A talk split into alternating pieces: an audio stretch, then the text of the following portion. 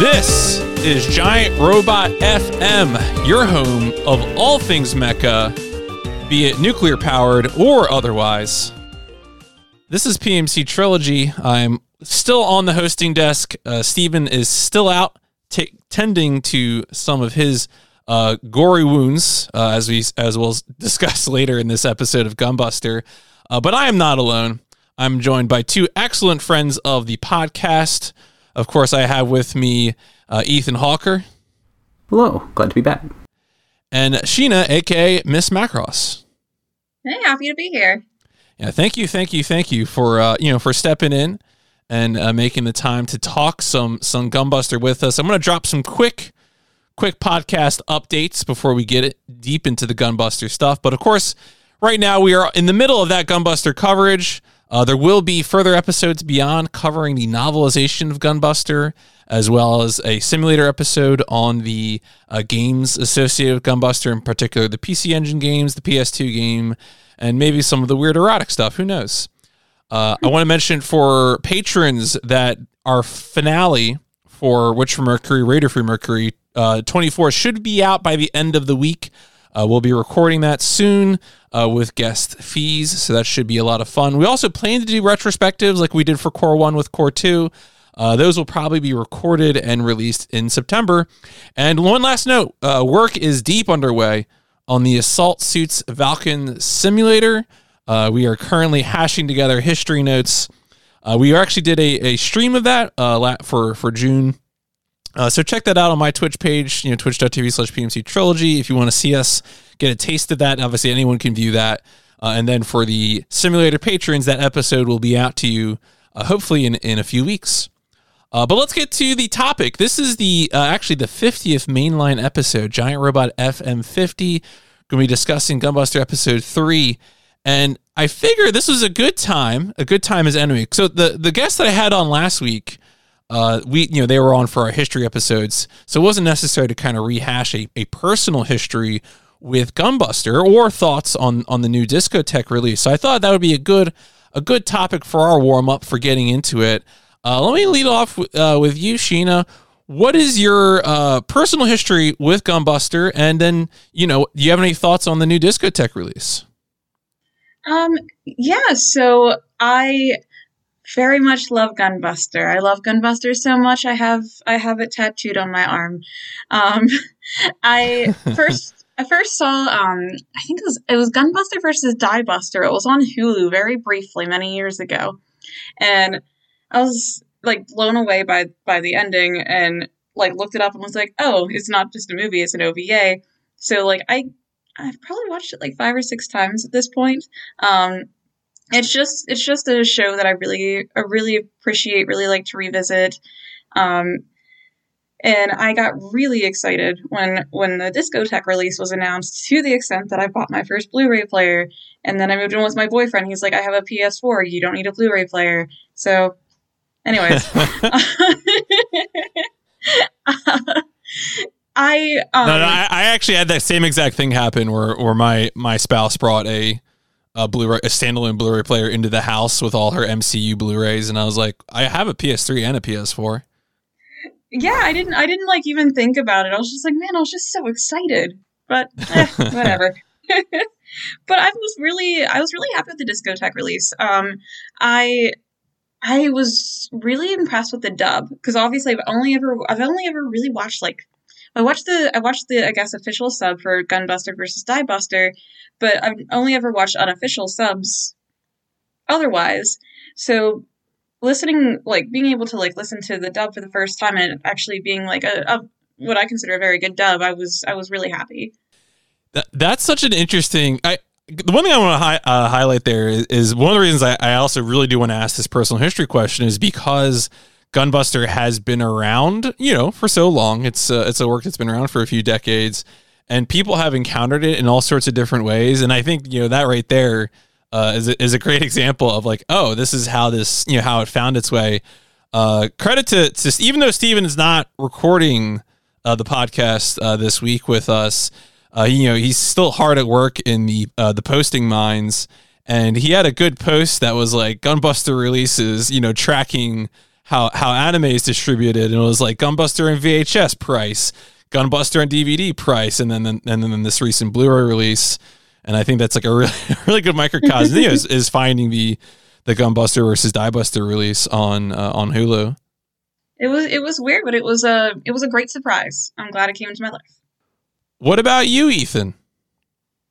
Yeah, uh, before I even get into the Gunbuster talk, uh, Hulu, uh, for some reason, was very briefly a really good spot to watch a lot of uh, classic anime.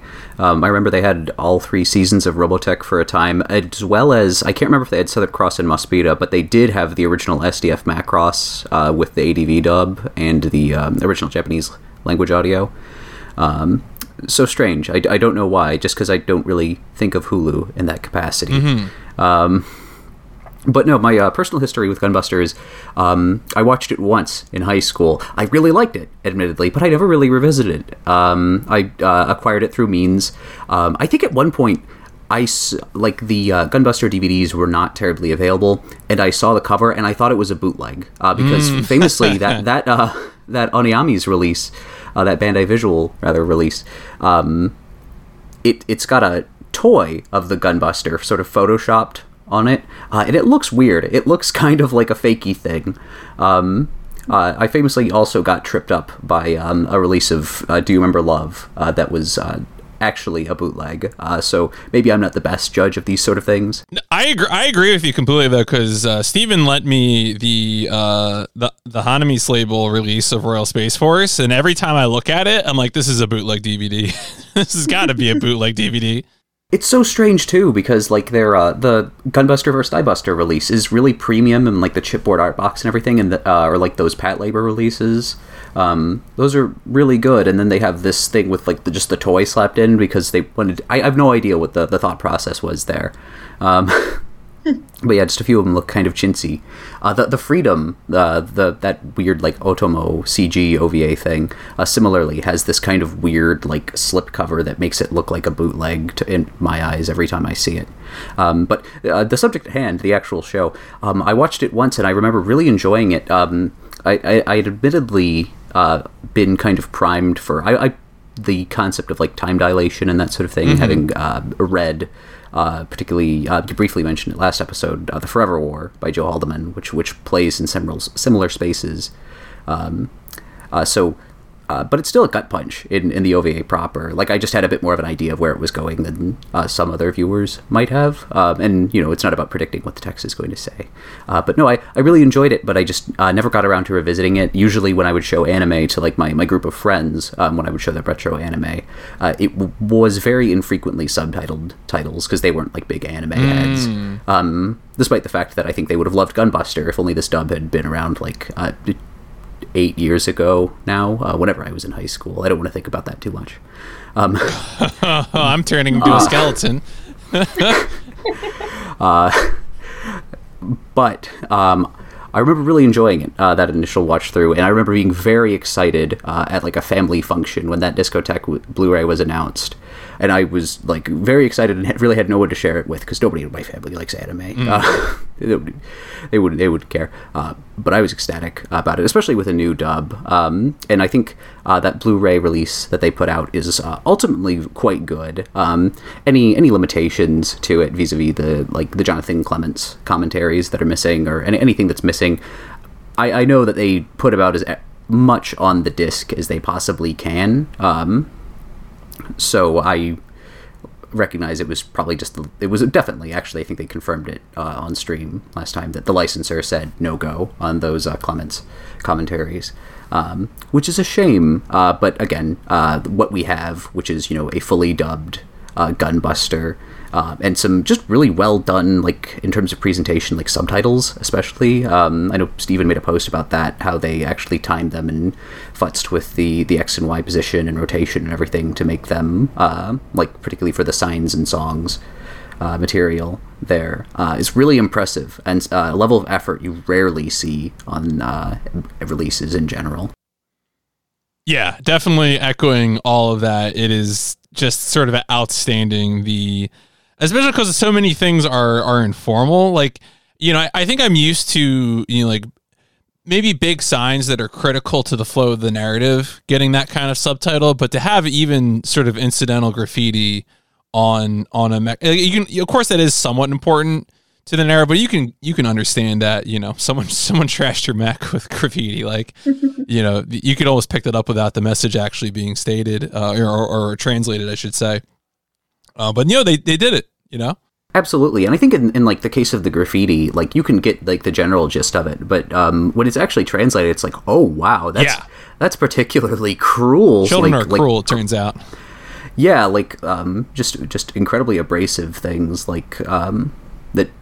You don't really, because it, like it's kind of goofy when you have that level of abstraction, or like they, they draw a pair of boobs on your uh, your R X unit, um, but then when you see like the actual content, uh, it's like, oh wow. Ugh. Yeah, there's one that's I, I actually I think someone was saying that the um, even like the particularly vulgar one that was painted on the or, or written on the on the crotch was like even still slightly toned down from like mm. what might arguably be a more literal translation. So that's quite that's quite something. Uh, but you know, that's uh, that's that's how kids kids are like that. And you know, again, thankfully we now have the uh, we have this this release, um, which will uh, you know be around for, for a while. I guess. I mean, it seems like it's been a commercially successful release as far as Discotech goes. It was, I guess, uh, there were, I saw a number of posts about it about it selling. So yeah, hopefully it means it'll be around there and available for, for you know for, for some time to come. Yeah, I think they said it was like their second or third, like like up there in terms of their highest selling releases. Period. Um, I think the still the overall king of that is Castle Cagliostro, obviously because it's mm. a Miyazaki joint. But sure. Um, but like yeah, like it was topping the Amazon sales charts, not just the Right Stuff sales charts, which was crazy for this uh, ve- very eighties sort of uh, yeah. science fiction mecha O V A. Yeah, like it's it's a big thing for us in this niche, but you know, I wouldn't necessarily expect like a even like a general retro anime fan. Like maybe they might know about it just because of like Ava proximity or something, but yeah, I have to imagine it's in part the Ava connection. Yeah. Like like it has there's a lot of positive word of mouth about it, but I, I, I have to mention I imagine it was in part just that like explosive response to this got at uh, Otakon last mm, year. Oh yeah. Cool. Well, let's go ahead. Let's let's start rolling into it. Uh, this is going to be discussion on Gunbuster Episode Three, uh, First Love, Star First Sortie. I'm saying Star out loud. You know, it's like literally a, a full size Star character, and uh, I, I don't know. I appreciate that. I appreciate uh, cute cute episode titles. The opening. Speaking of cute and episodes in Episode Three, the opening of Episode Three is uh, unique. And it is very Kazumi focused. Uh, there is juxtaposed two things. One of those is a text crawl comprising scientific information, which includes various things, both real and made up.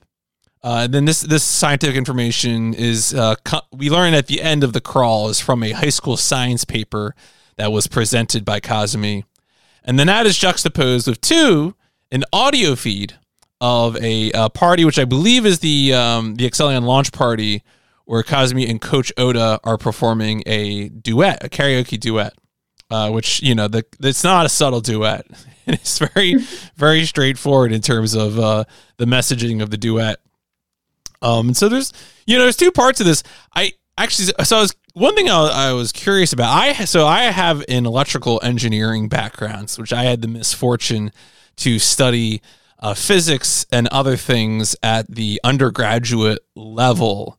And so you the, when I first had watched this a few years back, um, you know, I, I did recognize some of the things discussed, you know, the Planck constant, stuff like that. Uh, I went and searched more of these uh, terms that appear in the paper. And basically um, anything that is uh, like, anything that's like, doesn't have the word ether in it, is like a real thing. Uh, so you know, the Weinberg salam theory is real. It refers to uh, two of the four kind of fundamental interactions. Uh, you know, of, of, like atoms. Uh, there was a Nobel Prize awarded for that in nineteen seventy-seven. Quantum chromodynamics is real, which I really thought that wouldn't be real, uh, but it involves strong interaction, so it's another type of interaction between particles. Uh, but anything involving ether is fake. And uh, you, I think even a, even when someone who doesn't have a scientific background will see the nineteen ninety-five date on a paper and say, ah, yes, this one would have been fake. This one was invented by a writer. Um, mostly I bring all this up because I'm just kind of surprised at how, um, how well they wield the jargon in this little bit bit. Like, I don't know if this is Yamaga who did this or like who brought in this, um, you know, cause I searched all this on Wikipedia, but if you were doing this in, you know, in the late eighties, based on ten year old science, that's like a much bigger lift to have all that information available. Like, to go to your library and, and put that all together. Like, it's much harder than what I'm doing, looking it up. Um, so I'm kind of impressed at the level of, like, jargon. Oh, I feel the same way. Um, so I, every other watch that I've had was, like, I just watched it solo. And I just kind of thought it was all just, like, like, made up. Like, just thought it was all made up. Mm-hmm. Um, and yeah. now, like, this was the first, uh, this, this Blu-ray viewing is the first time I ever watched it with somebody. And my, my partner has a degree in engineering and physics. And he was, he was really excited by the show. And he just kept going, what, what, what, during this, like, this particular part of the scene. He said, like, he said it was a potpourri of real science and bullshit. Yes, that's right. And he loved it. Like, it was, but it was just one of those things where I was like, I didn't even realize that, like, some of it was, like, based in, like, real, like, real hard science. And that was really cool to realize. And what's even funnier is that by invoking ether, so ether is itself, ether I would consider sort of analogous to the usage of alchemy, which is to say there was a period of history where people tried to make up real theories about things and called them ether or call them alchemy. Um, ether honestly was serious scientific terminology relatively more recently. And I say relatively, I mean, like, in the early twentieth century, you could probably find science textbooks that talk about ether.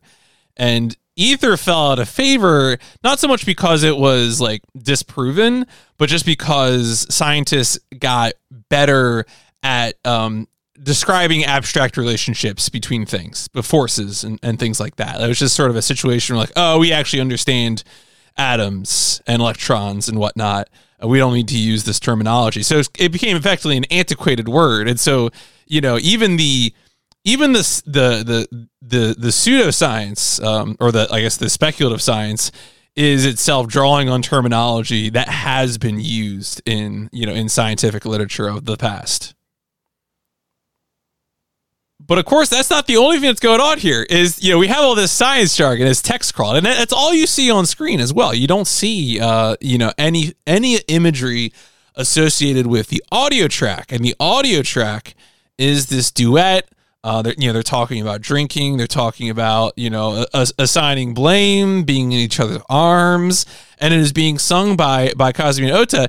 And, you know, credit where credit is due. The, you know, Bradley Gareth, uh, the, the voice for Coach, and um, I forget the name. Is it Steinberg or who's um, for for um, Amino? Not sure. Yeah, uh, Melissa Sternenberg. Sternenberg, Sternenberg. That's it. Okay, yeah. I mean, they they both do outstanding work. Yeah, I think that um, that bit carries through. It's also a lot easier to parse uh, in the dub when you're not uh, your eyes aren't jockeying between two yeah. different sets of subtitles, um, uh, which which I very much appreciated because that w- that one that bit was always kind of hard for me to get um, exactly what was going on unless I just like focused on one and then rewound it and focused on the other. Yeah, it really does require that. You, you, you pause if you're watching two competing sets of subtitles. Mm-hmm. Sheena, did you have a point that you were about to start there? Well, I was actually curious because, like, I know that that song's like a real song, like that's like a real like Enka s- song. Um, so like I wonder like if they had to get the rights for that, like how that worked. Oh, that's an interesting question. Yeah, it was just a, it was just a popular love song in the eighties to sing along to, but I don't I don't know. Yeah, no idea how that works. Presume, yeah, I mean, because of course Gunbuster itself is sort of a. I mean, on you know that's an interesting question too, because there remains a ton of, um, like brand. There's a ton of trademarks in there that that can't possibly be licensed. Um, Ew. But. Y- Uh, you know, there's so how much, you know, how many times do you see Coca-Cola or Pepsi on the same table? And, uh, you know, how do they, how does that get, get away with it? I, I actually do wonder, like, if, if, you know, if there is like a grandfather rule there, cause they just, they got away with it, or if it's, you know, some other situation. I mean, there is a, such a thing as what they would call, all right, I'm going to, I'm going to use a specific legal phrase, and anyone listening, I want you to understand that you are not allowed to turn around and use this phrase as justification for anything that you do. I'm begging you.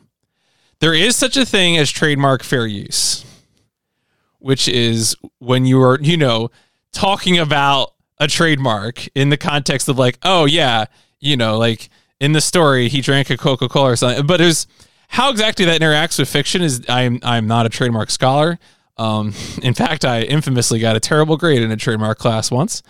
Uh, so I, you know, how exactly that, that shakes out. I'm surprised, you know, that this isn't like a situation with, um, cause there's some really high profile examples of more recent works that have had the brands scrubbed out of them.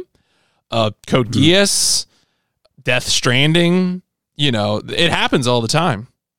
Yeah, I believe even um, Dirty Pair, they had to, for the Blu-ray release, they mm. had to scrub out some material, um, which is, you know, sort of uh, contemporary, slightly before Gunbuster. Um, I, I'm unsure if it's maybe just something where it's it, placed in the background enough that it's a non-issue, because mm. I believe Megazone Megazone two three also uses a lot of actual name brands. Um, I, I think particularly uh, what's kind of head-scratching about it is just because Japanese... Um, Uh, copyright trademark law is notoriously a lot more strict uh, than um, yeah.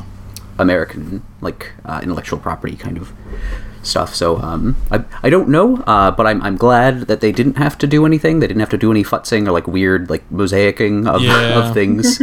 um, uh, I'm glad that the only the only thing we lost was uh, kind of knockoff of uh, Chariots of Fire, because uh, it could have been a lot worse. Yeah. Oh goodness! I always what what a what a perfect decision. I always appreciate that when I hear about like like you know music tracks with the you know serial numbers filed off kind of thing. There's just something very very pleasing about that. I mean, and you get a bit of that in here too, uh, yeah. with like like sort of the, the the theme, the Gunbuster like m- march, I guess, is our uh, one of the battle themes is functionally just Mars, which I mean, obviously would have been in the public domain, but like the, the Mars from Holst's Planet yeah. Suite, yeah, um, which I mean, you know, uh, Williams did the same thing in, right. in Star Wars War. Um, it's a good track. It's worth. It's stealing. A good track. It brings the war. That's what they always say. Oh God, I was actually just listening on uh, in the in the radio. Uh, I listen to classical radio all the time because I'm that kind of nerd. And uh, they actually they were doing a broadcast of uh, the planets today while I was driving around. So that was uh, I was just just had that on my mind. The the they because and you're right to bring up that is um that's almost like one of those things that's sort of a part of a, a musical literacy to invoke mm-hmm. the bum bum bum bum bum bum bum bum you know that that very you know literally martial uh sort of uh you know background on on the march to war. Absolutely. All right. Well, let's let's move beyond the uh, the O P. Actually, you know, I, I guess I could real quick. Do either of you have a uh, an O P take? I think I'm more. Last, I think on the first episode that we recorded on Gunbuster, I said I wish it was the Pat Labor O V A O P, and I'm thinking I'm coming around to it because I'm noticing that I'm getting the uh, the high high high high stuck in my head a lot. Um, so that's always a good sign that I'm coming around to it. Do you how? Do either of you have strong feelings about the O P? I, I love the energy of it. It's it's incredibly eighties, and that's what I'm looking for.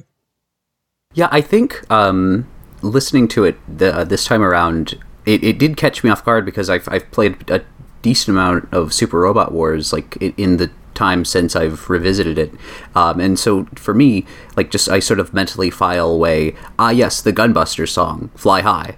Uh, that's that's what I kind of consider. So it's it was a bit like, oh wait, yeah, this is the actual opening. I'm not sure how I feel about this. Um, and and then I caught myself today humming um, Active Heart to myself, and I'm like, oh no, it's good. Oh damn it, um, I'm wrong again. Uh, no, I, I I quite like it. It uh, grew on me uh, throughout this last revisit.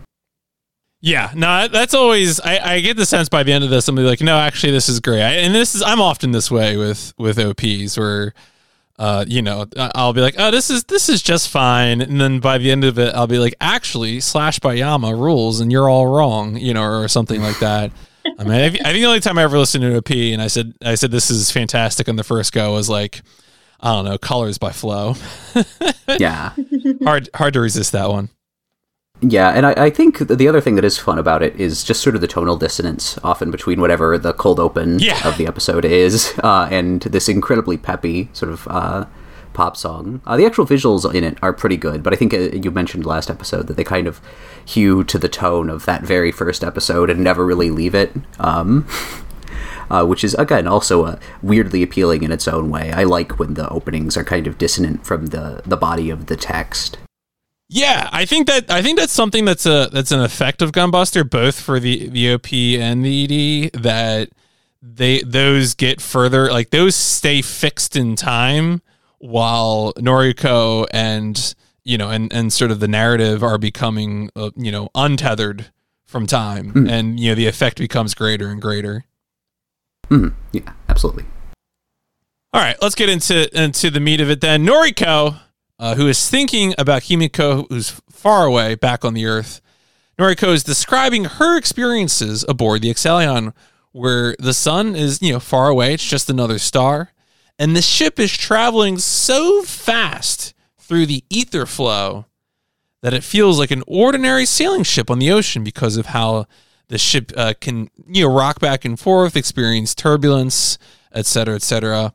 Uh, I, you know, this feels like the the high high watermark, you might say, of missing out for Steven, who is, of course, a, a master and commander stan, as well as a fan of other new nautical works that I have not read. Um, how do you all feel about the idea of a spaceship, uh, you know, rocking in like a like a sailing ship would? Uh, I think for me, uh, like because they they typically. Uh, at least once throughout the series, they use the term like uh, the Sea of Stars, mm-hmm. um, which, which for me, it's just sort of evoking, um, in particular, like because there's a lot of you know nautical comparisons to uh, space travel in early science fiction and that sort of thing. Uh, but uh, Leiji Matsumoto works, um, of course. Mm. Uh, Ano in particular was a, bi- a big fan of the. Um, Uh, of Captain Harlock, which uh, you know heavily uses that with its space pirate material. I think he um, there's a note on one of the in Daikon uh, Daikon four opening animation um, for when they have the Super Macross, uh, where the Yamato and the Arcadia are each of the arms. There's a note that specifically says Ano draws the Arcadia um, on it, um, which is very fun. Uh, so I think it's very much. Um, Despite sort of the, the hard S F uh, trappings of, of some of this, it's trying to evoke uh, that um, more space opera quality, which is good. I like it. I like space opera and hard S F. Both are cool. I I agree. I, I'm fond of both. And I think, like, especially, like, that's that scene where, like, Noriko is just kind of, like, I guess reflecting on, like, her experiences in space so far, like, It's very, it's very beautiful. I think like her explanation of just like the sea of stars, the sea of space is very, very lovely. Um, while I'm not sure if um, a spaceship would actually shake like that in at a speed that they were going, I would assume so, but I'm not, I'm not sure. It did somehow like feel like more realistic to me, like just the fact that it's just, yeah, they have this like really high technology, but you can't con- Like, it's so, you're going so fast, you can't control, like, some things. Like, of course you're going to have to deal deal with some um, turbulence.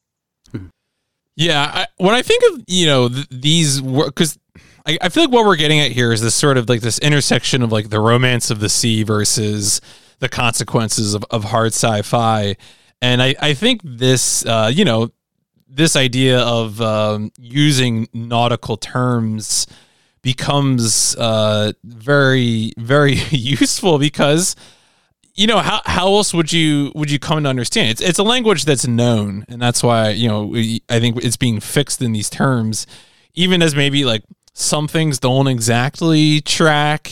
Uh, enough of it works that, you know, you can like, all right, well, this is like this other human experience. Mm-hmm. Yeah. Yeah. Now that I think about it too, like it, the concept of time, like the time dilation, like very, very much like fascinates me, but it's also like, it, it does kind of remind me, like I've been listening to a lot of like podcasts and reading a lot about like shipwrecks and like kind of like old timey, like voyages, um, and about how much time passed, like, during these, um, where, like, you're going for months or years at a time without going back home, usually years at a time without going back home. And I definitely see a parallel there. Mm-hmm. Yeah. No, I think that's, uh, I, I think that's going to be an interesting thing. I, I already, I know, like, me and I think, um, you know, Rex also in a previous episode were like, yeah, episode five is going to get us. It's going to get us good. And, you know, like a major part of that is like, as much as, of course, everyone talks about the ending, you know, the experience of Noriko talking to Kimiko in episode five, I think is something that a lot of people relate to because it really captures that sense of like, you were gone on a voyage for years and you came back and everything's different. Mm-hmm. Mm-hmm. Absolutely. Yeah. I think, um, Uh, as previously mentioned, uh, the Forever War uh, does does that. Um, like when they have sh- their initial shore leave, um, it's very effective. Especially, um, I think, enhancing that through the juxtaposition of, you know, it only being a week or a few months for you, and it being, you know, several decades um, for those around you. Uh, speaking of Kimiko and this opening, I do like that it r- reminds us that Kimiko exists. Um, I, I think it's good to kind of show young Kimiko uh, sort of lounging around doing, you know, b- normal, everyday, teenager-y things um, while Noriko is in space uh, to, to sort of prime us uh, for seeing her again, uh, but uh, considerably older. Mm-hmm. Um, I just feel like a, as a narrative thing, um, like sort of setting up the eventual payoff, I think it's good to uh, have uh, Noriko reaching out to her specifically. Yeah, there's there's so much good good setup work in terms of, of things uh, that will you know that, that will come back to hurt us later, uh, and certainly the, the continued reminder of of Kimiko is, is one of those. On the bridge, uh, the captain orders the ship to enter warp speed upon learning that the conditions for warp speed are uh, appropriate. It is time it is time to proceed. After that little interlude, Noriko Kin- Noriko continues her narration where she explains that when they enter warp, non-essential personnel remain on standby in their quarters. And now, of course, what atmosphere does this situation cultivate but a a perfect time for uh, telling ghost stories? Because apparently when they're when they're in warp, I guess they, they turn all the lights low. Um, which doesn't really seem like standby. It seems the vibe is more nap time than standby during warp, but you know, that's okay. And of course, you know, that opportunity when you have a number of teenagers in their quarters and it's spooky, that's a perfect opportunity for ghost stories. And, and Young is telling a ghost story. Noriko is freaking out. Um, this is just a, like another example of what feels like just like another weird mashup track in, in Gunbuster, which is this combination of the the hard sci-fi with the like summer camp ghost story. Yeah, I think that's um, completely correct. I think uh, speaking to the you know uh, the previous guests have mentioned uh, the Aim for the Ace connection is um, Aim for the Ace, the television series, um, the original television series rather from uh, uh, nineteen seventy-two uh, was. It ends by them going to a tennis camp, uh, of all things. Um, so the summer camp connection, you know, even reaches to that initial uh, inspiration in its way. Um, and particularly of uh, the the lead character, um, Oka in Aim for the Ace, leave, uh, leaves the camp briefly and beats a boy, um, or beats up with a boy who she's had a crush on throughout the series. Um, so they're sort of reflecting that Uh, sort of meet-cute incident mm. in Aim for the Ace, uh, but again, very much making it its own, uh, as uh, Gunbuster is one to do. So now, you, you, you've watched Aim for the Ace? Uh, yes, okay. I love uh, Aim for the Ace and the movie and all the all the other material, it's it's Osamu Dezaki, uh, so I'm legally obligated. What what's the what's the meme, the Dezaki meme? Is like some would say it's his masterpiece. Is that? Yeah, yeah, you could say that about basically any right about any of his works. Yeah, yeah. Sheena, do you have any familiarity with Aim for the Ace? I don't. I'm I'm definitely familiar with Dezaki, but no, I, I, I haven't watched it yet. It's on my list. Okay. Yeah, no, I mean, I, everything I've heard at this point is that, you know, it is outstanding and influential and, and still worth watching.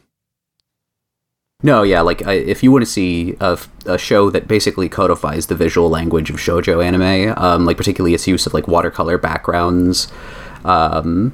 and just, just gorgeous. It, it's astonishing how uh, Dezaki is, is, with fewer drawings, able to rig more, uh, and, you know, for lower stakes, like it's tennis versus world-ending kind of conflict, uh, he's able to wring a lot more melodrama out of tennis, I think, than even Ano and crew are able to uh, do with Gunbuster, uh, which is, is incredible. Just in terms of, like, discussing, like, framing uh, of the scenario. Everything is so heightened in Aim for the Ace. Um, okay. that, it, that it really sells you on it. The, the melodrama definitely makes sense, because um, didn't didn't he uh, direct Dear Brother, like Onisama-e? Yeah, yeah, Dear Brother. Dear Brother reflects a lot of... Um, I, w- I would say Dear Brother... For me, Dear Brother has always felt more related to Aim for the Ace even than um, mm-hmm. uh, Rosa Versailles, his, the other Ikeda adaptation he did. Um, just because the, the, there's a lot of similarities in the text in terms of, you know, uh, it's about a high schooler ostensibly uh, dealing with a bunch of very mean girls. um, I'm, I'm sold. Yeah, no, it's very, very good. Dear Brother is the one that the uh, the, mount, the man in the brown jacket cheering you on meme comes from. Yeah, yeah. Okay. I'm sorry. I'm, I'm, my, my brain is internet poison, so. no, no, no, absolutely. I just... Oh, got me. I, I was not expecting that. Bless you. uh. oh, sorry, this is just how... This is this is me, you know, trying to trying to experience more works. And, you know, I recently had the experience... I mean, this is a, this is a weird tangent... I recently played a Dynasty Warriors game for the first time after having read Romance of the Three Kingdoms, and it hits a lot different now, you know? Um, so it's it's always good to uh, you know to go and experience important works, and then you know maybe come back to some of those other things. Yeah, no, absolutely. I think uh, that was, um, I didn't really mention in the opening, but revisiting uh, Gunbuster after having seen uh, Aim for the Ace uh, is is a very rewarding sort of thing, because you can kind of uh, do the do the Leo point at the screen, and it's like, oh, it's that thing! It's the dealie from the movie and the show. Yeah, I think that was even, that was even uh, Coop's, like, sort of recommended watch order, was like, watch Gunbuster, then watch Aim for the Ace, then watch Gunbuster again. Mm-hmm. Yeah, I know. It, absolutely. I think it, it also, it has that same kind of quality as um, even going back to the, the Blue Blazes app or, or like the Daikon mm. animations uh, where it's like every time you uh, return to it, it's fun to see like like what connections you could make. It's like, oh, wait, the R X uh, R X sevens kind of look like uh, Space Knight Tekka Man. I didn't notice that, but now I do. I, I'm more literate in media. Yes. Literacy achieved. My my literacy achievements, much like STEAM achievements. Speaking of of dares, uh, of course, what what better to follow up a ghost story than a classic dare? On a dare, uh, Noriko has to leave the quarters during warp to place a marker marker elsewhere on the ship. Now, of course, this is this is against the rules. She's supposed to be remaining on standby in the quarters.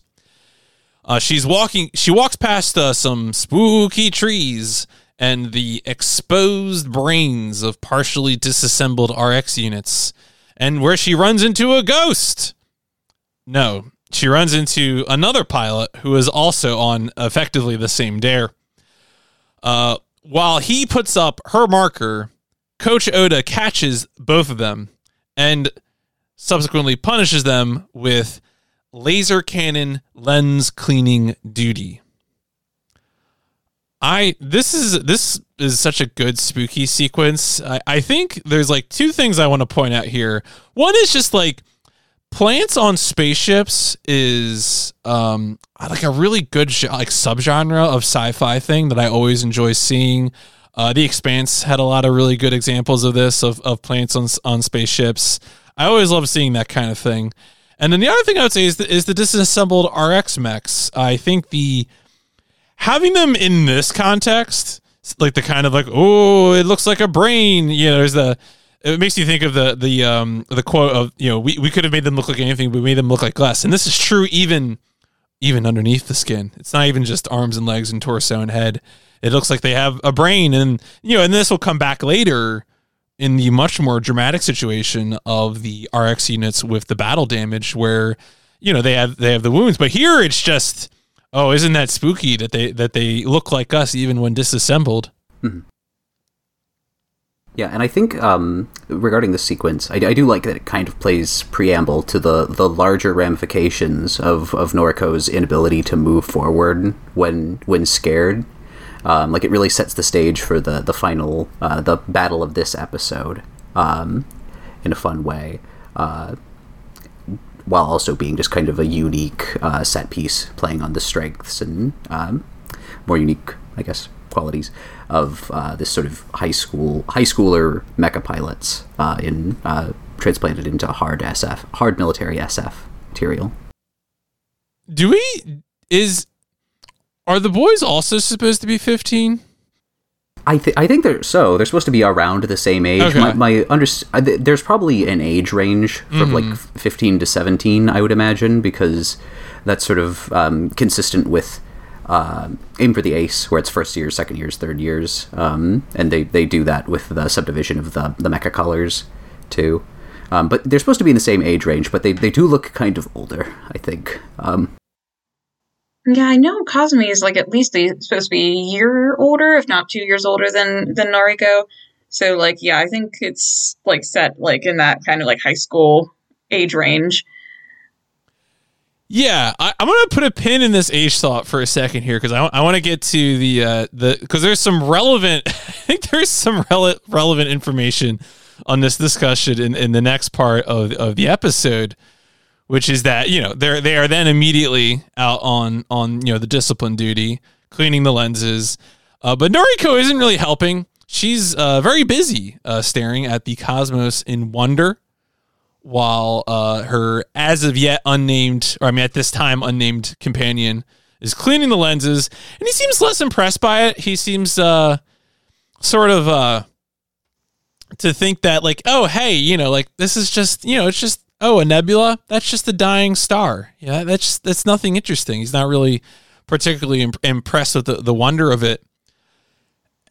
And even, but like, you know, and that is directly contrasted with you know, Captain Tashiro, who is waxing nostalgic about his first voyage among the stars. And clearly he's, you know, he very much feels the, uh, you know, the call of the sea and has some romantic feelings about that compared to his officers. So you get this, um, You get this contrast here where you have some people, I guess, uh, you know, the officers, and uh, I'm gonna, I'm Torin. The boy's name is Torin. Um, you know that they are have these more dispassionate views, whereas the Captain and Noriko are really kind of taken with the wonder of it. Um, I'm gonna do a thing I don't do very often here, and, and which which is in, invoke poetry. It reminds me of like a, I think it was a Walt Whitman poem that gets gets taught in high school. Uh, when I heard the learned astronomer. Which um, I thought was I, I did not like that poem as a high schooler because um, I, I I think science can be pretty cool too. I think the charts and figures that uh, the narr- the I guess the narrator of the Walt Whitman poem uh, those can be pretty interesting too, and in a way that does you know enhance or or you know increase uh, wonder and all things. Um, so I don't you know obviously I didn't have to be adversarial with Walt Whitman. It's not necessary, but. Uh, you know, just the thought. That comment does make me wish that Steven was on. yeah. yeah, that is a, a Master and Commander and it's P M C deploying a Walt Whitman mm-hmm. reference. Very, very much a, a missed opportunity. Um, no, uh, regarding this scene, uh, I had, well, I, I guess I have two comments now, which is um, I, I suppose the idea is that uh, Torin is um, the same age. It might be a situation like Young, where he's just been in space more okay. um, to uh, like it's not never explicitly stated, but I get you can one can do the work for the text, I guess, and presume that uh, maybe people have weird hairdos in space. Uh, that's kind of a, a favorite trope of mine because uh, he's he's a very funny hairdo, even compared to his peers uh, who we see later. Um, And also, uh, not, not a terribly substantive comment, uh, but I do love the dub's choice um, of when Noriko is annoyed with how uh, much of a bummer he's being. Uh, she says specifically, "What crawled up your butt?" Uh, right before Torin comments on his back hurting. Um, I don't know why. I just find that particularly amusing. Um, is lead, one line leading into the other, because the original Japanese line isn't any, anything like that. Mm-hmm. Yeah, the, the back hurting thing really makes me like, like, you know, like, oh, that's relatable for me as a thirty year old, you know, like, it's, how old are you, Torin? What are you doing out here? Uh, yeah, that, that's, that's part of like, th- that was the comment I was referring to specifically when I said, maybe we should come back to the age discussion, just because having Torin be this sort of uh, veteran character and, um, and uh, be this veteran character, talk about his back hurting. You know, these are like middle-aged man activities. Oh, well, it's it also like just feels to me that like Noriko is like the most, um, like comes across as the, the youngest emotionally than all of the other like teens, teen characters in the show. Um, so yes, like he does, he does appeal, appear older in that sense, but also like Noriko does seem very immature just in general. And of course, I think a good counterpoint that I would present to myself is that, you know, in this sequence, we are shown that maybe the oldest looking character shares that sense of wonder and awe. And so maybe that really, you know, you know we shouldn't be too harsh on, on Noriko. Mm. Yeah, yeah, I think it's good with, with playing up with one's expectations. Uh, it also might be, like, again, doing doing the lifting for the text. It could just be that Um, doing that particular work in a spacesuit bent over is is more annoying, um, or can cause more strain. Or like as we were discussing the the effects of gravity on one's body in the previous episode, um, maybe, maybe there's something there uh, too. Uh, maybe maybe his twins are sagging. You know, you you just made me start thinking of like I wonder. So his the the top of his haircut isn't quite that flat. But um, the thing that I, w- I would I would say is that he almost like almost is sort of a Guile kind of haircut, but again, it's not quite totally mm-hmm. flat on top. But I mean, if that were if there was a relationship there, it would be that Gunbuster inspi- inspired the Street Fighter character design, since Gunbuster would predate it. All right, this is going to be a weird pull, okay. uh, but very specifically, um, the generic grunt soldier in X COM U F O Defense, the original P C game, has that kind of like wilting haircut uh, that's like like not quite as flat as Guile's. Um, like that that is actually who uh, uh, Torin looks like, and you just you just hit me with that uh, by mentioning that. Yeah, no, he he absolutely um, looks like. Uh, wh- Oh, I think I, I think I know. Wait a second. Wait a second. I, oh, wait, I, I think I got it. Is it like like this kind of guy here? Yeah. Yeah. Yes. Absolutely. Okay. Yeah, that is that is Smith Torin. That is. There we go. We found him, folks. We're getting some deep cuts here. We, we got X COM. We got Walt Whitman. Putting it all together. Meanwhile, an alien object. So at, while this uh, lens cleaning is going on, an alien object makes a near pass on the Excellion, and the captain orders pursuit. A montage of the fleet arming and assembling ensues. Damn, they're good at these montages. Like, holy crap. The, uh, I mean, there are engines with like pistons, you know, pulsing in.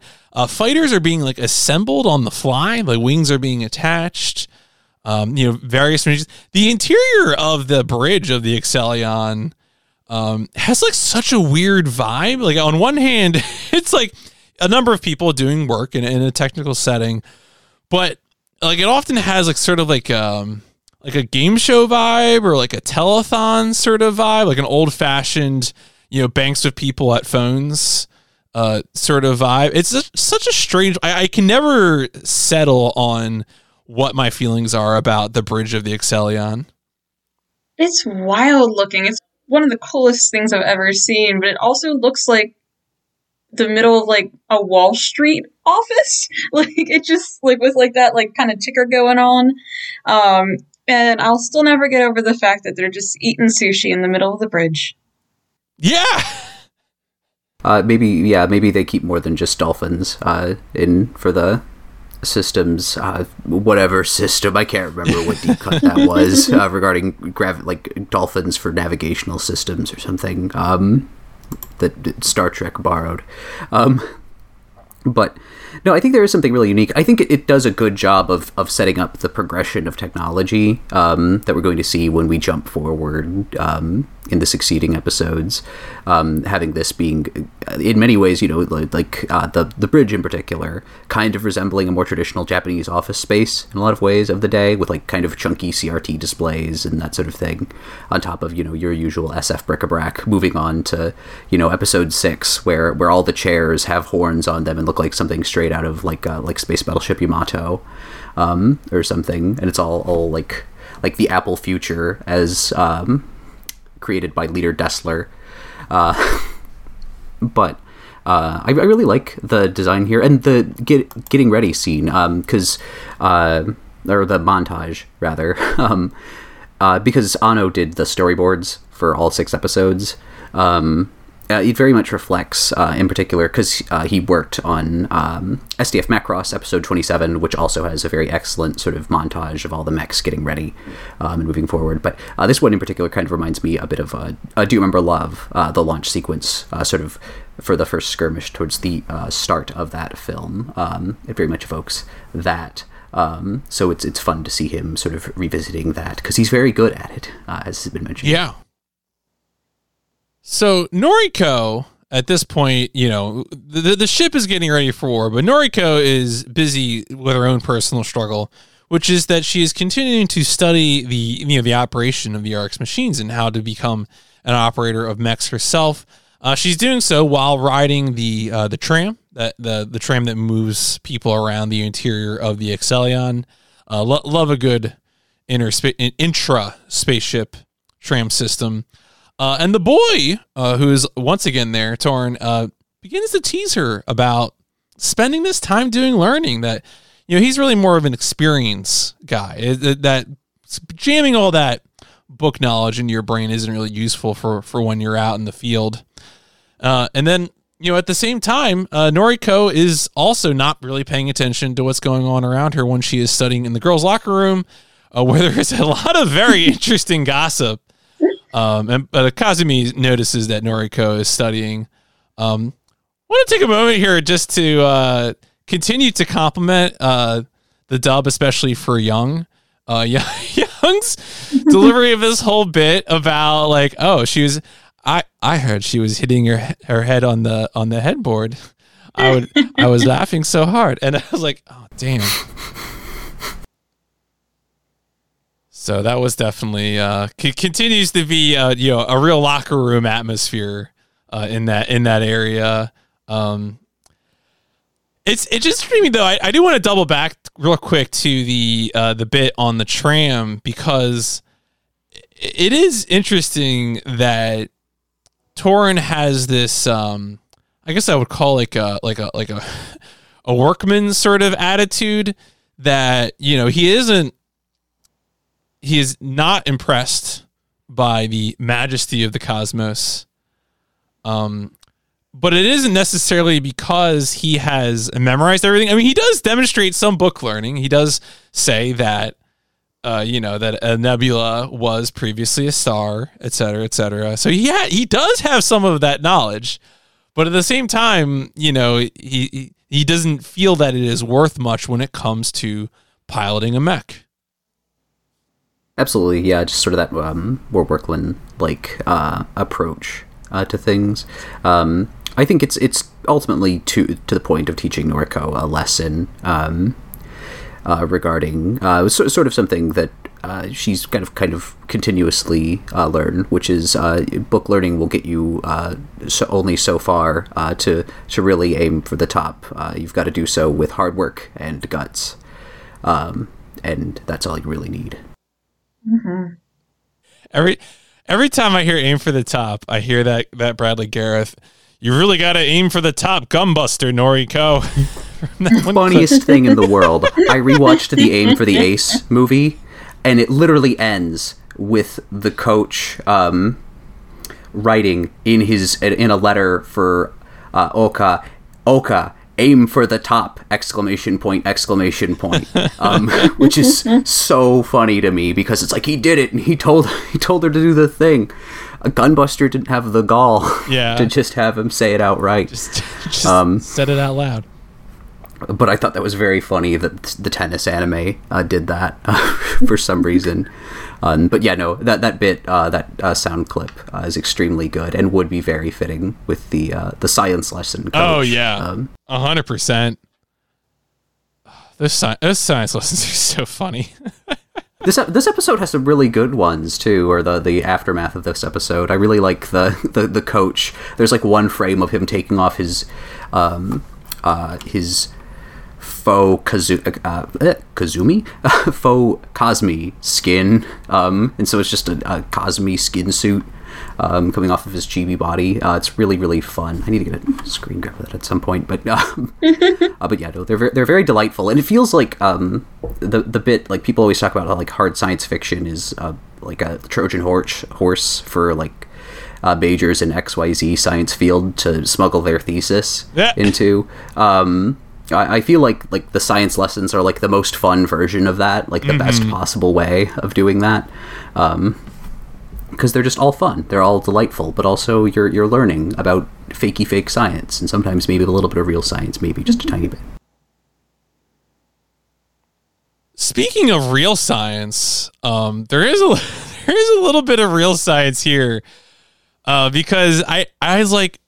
Okay, so there's a, there's a thing here. They after that, uh, they're they're doing this pursuit sequence, but they're because they were on their way to leave sixty-four. The Excellion fleet was on its way to leave sixty-four. They started pursuing. As they were passing Leaf sixty-four, it is discovered that what should be a small gold star, like the Earth's sun, has actually, in the span of just ten years, become a red giant, something that should take much, much, much longer. And uh, and so this prompted me to do do a quick search for life cycle of a star.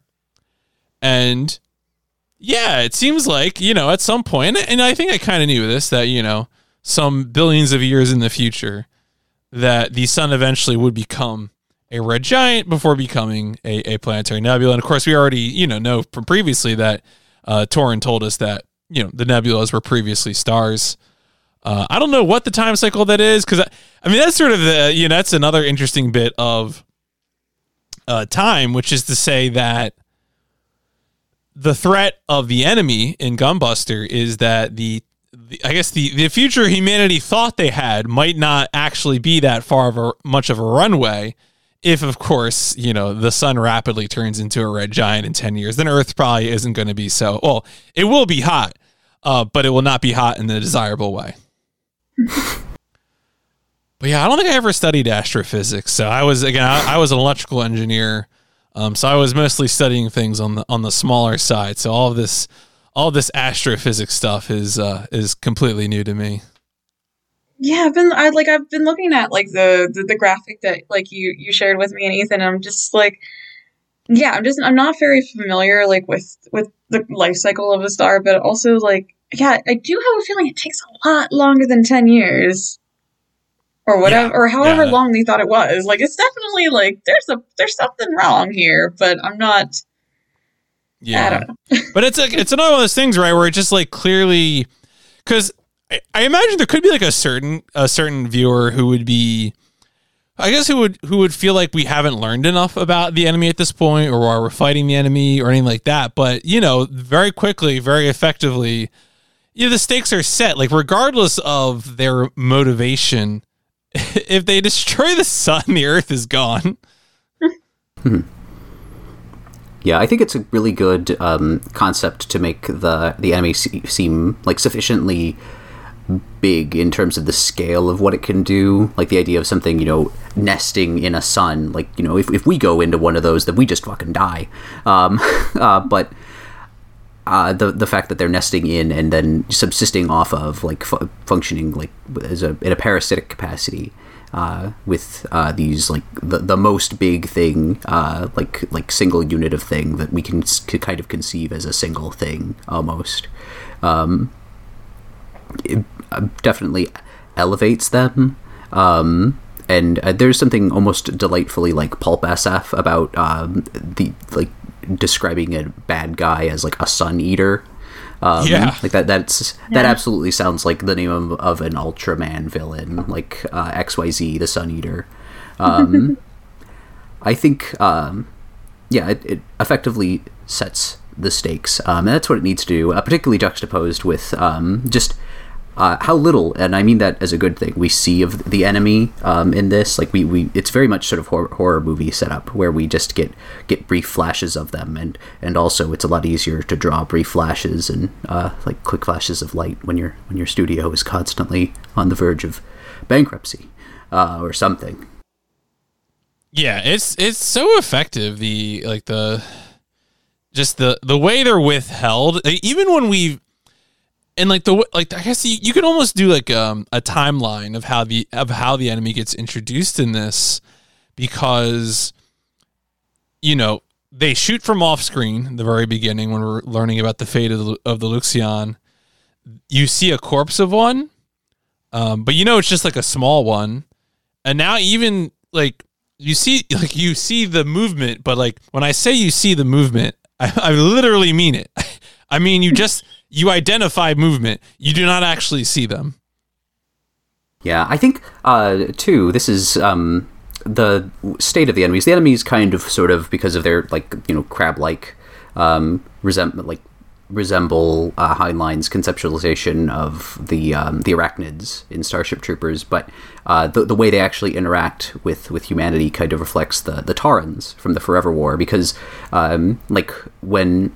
Noriko reacts with a shock at seeing just what the enemy looks like. Uh, that's that's sort of a, the Forever War thing, where they've never actually seen the alien Taurans. Uh, they just know that they blew up one of their ships at some point. Um, and that's sort of the instigation for the conflict. And, you know, s- similar in Gunbuster. It, it's worth noting that both texts were published in Japan around the same time. Uh, in the late nineteen seventies, the Star, uh, Starship Troopers took a long while to get over. Yeah, it is fun to think about that kind. I mean, of course, you know, at this point, certainly if you've been listening to our, uh, you know, to our, uh, our Gunbuster history episodes, the the connection of not just, you know, visual media like like Star Wars and Star Trek, but also the connection of things like, um, you know, Larry Niven, General Products, you know, being being a part of the history of Gainax is pretty well established. They were reading sci-fi, no doubt. Mm-hmm. Absolutely. Kazumi approaches Coach to tell him that she refuses. She will not be Noriko's partner because Noriko clearly is not ready for combat. Uh, you know, this following up on, on some of the, the observing from the locker room scene.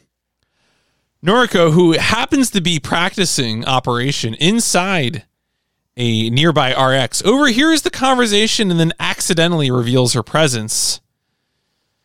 Kazumi storms off, telling her that, you know, please don't misunderstand me. It is for your own good. And Noriko begins sobbing as Coach encourages her to push forward. Oh, no. The first time I watched this scene, I just thought, like, man, Kazumi's, like, mean. And then, like, I realized, like, no, she's right. She's absolutely right. Noriko's not ready. And Noriko would not be a good partner for Kazumi at this point in the series. But it definitely, like, I feel I feel Noriko's pain in this scene. I feel that, like, massive rejection, even even though Kazumi is totally right. Uh, I, I just wanted to speak more to the um, uh, the connection. Uh, again, this is the other other sort of big aim for the Ace connection in this, is because um, in uh, Aim for the Ace, uh, the uh, character Ocho Fujin, uh, the, the Madame Butterfly senior figure um, in that, Uh, is uh, it, it very similar uh, to Kazumi in this uh, this way, where she's very kind, almost in in reflection, a little maybe condescending towards Noriko when she's just starting. Um, but uh, it starts to be a bit more, you know, ag- aggressive when it becomes something that she's more directly entangled with. Um, uh, but in particular, uh, the the pair of them um, are going to need to play a doubles match of tennis. Um, so the idea of um, struggling with one's partner uh, to get into sync with them and um, sort of understand one another uh, that pervades the rest of the text, um, like uh, will become sort of a, a core issue moving forward, um, is very much rooted in uh, doubles tennis. Yeah, it is kind of interesting to think about the uh, the aspect of this, which is like, because we have not really seen the Gunbuster at this point, or like understand that it requires two pilots, this idea of like, wh- what exactly does it mean for the two of them to be working together? You know, in, in the combat of this episode, everyone is in their own individual R X unit. Uh, we don't really quite get to see anyone, um, you know, maybe they're acting as a pair in separate R X units. So they certainly launch as a pair. Uh, but you know, it's not quite, I guess like the, the intensity of the, the work together doesn't quite uh, jump out right away, or at least as it will eventually. Um, but, but certainly to end up comparing it to doubles tennis probably makes some sense, especially because, you know, during the, the sequence itself with, with Noriko and Torin, uh, you know, so much of it is communicated in terms of controlling space, and, you know, Noriko is, is not reacting to that, you know, the, the, the opportunity to control space. Yeah, there's a there's a brief moment in, in the film in particular where they're talking about tennis formations, uh, but um, uh, Reika, the, the senior character, specifically says, use formation A once um, Oka finally gets a handle on playing tennis. And there's something so science fiction about uh, saying, like, using formation designations that way uh, in my brain um, that I'm like, oh yeah, that, that is like a Gunbuster thing, because um, I, I revisited that film again today because it is a very good film. And I feel like it, it transplants very well uh, to this idea of, you know, kind of moving in sync, but also the particular pitfalls of like having to uh, overcompensate for your partner, uh, but in a way that might be uh, ultimately more destructive mm-hmm. to. Um, uh, yeah, I just think there's a lot of a lot of interesting ideas to mine there um, in that uh, source material, and again, make their own, uh, which they do quite effectively. Noriko finds Torin Smith and tells him what's happened, that she has been uh, effectively dumped as a partner by Amino. Uh, Torin offers to, to team up with her. And also, uh, finally, this was a revelation to me when I, when I was making my notes for this episode. I was like, dog, you still haven't told her your name. And this is finally, finally where, uh, where he, he shares his name, and also uh, just casually gives her his drink as well, um, which is, sets up a kind of like funny romantic moment, but also um, just like feels like a strange thing to do. Like, you know, I don't know, in our in our era of infectious disease, it would it would not be something that I would, would encourage. Yeah, the the fact that he's been he's been sipping on it quite specifically, um, b- before passing it off. Yeah. Um. Like, like it kind of feels almost like a th- like a thing you do accidentally, um, uh, like, um, and then you just play it off by, by yeah. walking away. Right, um, it's like you mess uh, up and then you just hit the bricks. Like you just the, pretend it was intentional. Yeah, but her like oh secondhand kiss is very cute. Yeah, it's cute. Mm-hmm. It's cute. Yeah, I think the double handles that well. They they do some like cultural connotations. I feel like um, like the average American viewer could get, you know, indirect kissing, mm-hmm. um, just based on the term. But I feel like the concept of indirect, an indirect kiss through like drinks and that sort of thing is maybe it's something you see in more like anime stuff, uh, such as it were, um, and using that specific language, um, as opposed to the, um, the more casual uh, tone uh, it takes with the dub, which I like.